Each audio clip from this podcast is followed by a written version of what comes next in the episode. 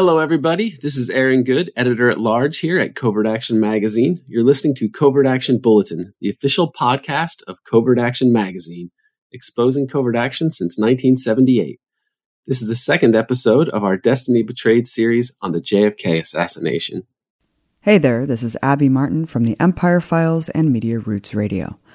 Today we are fortunate to be hearing from journalist and historian David Talbot. After founding Salon.com and serving as its executive editor for more than a decade, David Talbot decided to write a book on the John F. Kennedy administration.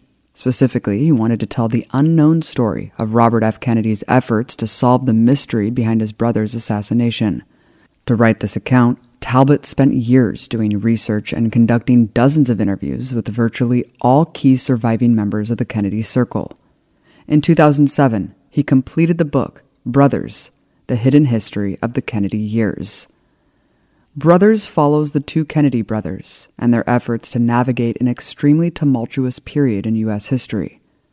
The brothers confronted crises on multiple fronts. They faced down racists in their own party, even as the segregationist wing remained a crucial pillar of any Democratic coalition. The Kennedys clashed with the corporate overworld, as evidenced by their disputes with Time Life publisher Henry Luce essentially the leading publicist for Wall Street's Council on Foreign Relations. The Kennedy brothers went after organized crime like no prior administration. Tellingly, it was Robert Kennedy's Justice Department that put Teamster President Jimmy Hoffa in prison, and it was President Richard Nixon who released Hoffa by commuting his sentence in 1971. But by far, the Kennedys' most dangerous enemies were within the military and intelligence agencies. As historian and Kennedy advisor Arthur Schlesinger put it, quote, We were at war with the national security people. End quote.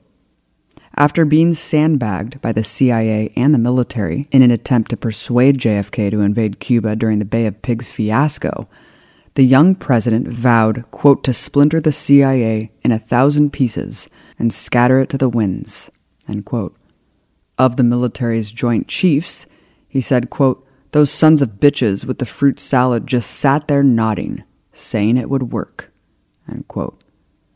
Early in his presidency, Kennedy realized he'd made a mistake by believing that, quote, the military and intelligence people have some secret skill not available to ordinary mortals, end quote. Ultimately, Kennedy's moves to end the Cold War and support Third World nationalism were deemed unacceptable by the Pentagon, the CIA, and America's corporate power elite.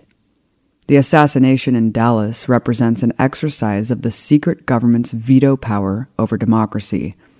It speaks to the power of these entities that the nation's top lawman, Attorney General Robert Kennedy, believed that he was powerless to confront his brother's killers. In Brothers, David Talbot presents this tragic and suppressed story in riveting detail. We are fortunate now to have David Talbot in conversation with our host, Aaron Good. You've been listening to Covert Action Bulletin, the official podcast of Covert Action Magazine. To listen to the full episode, head on over to patreon.com forward slash covert action bulletin.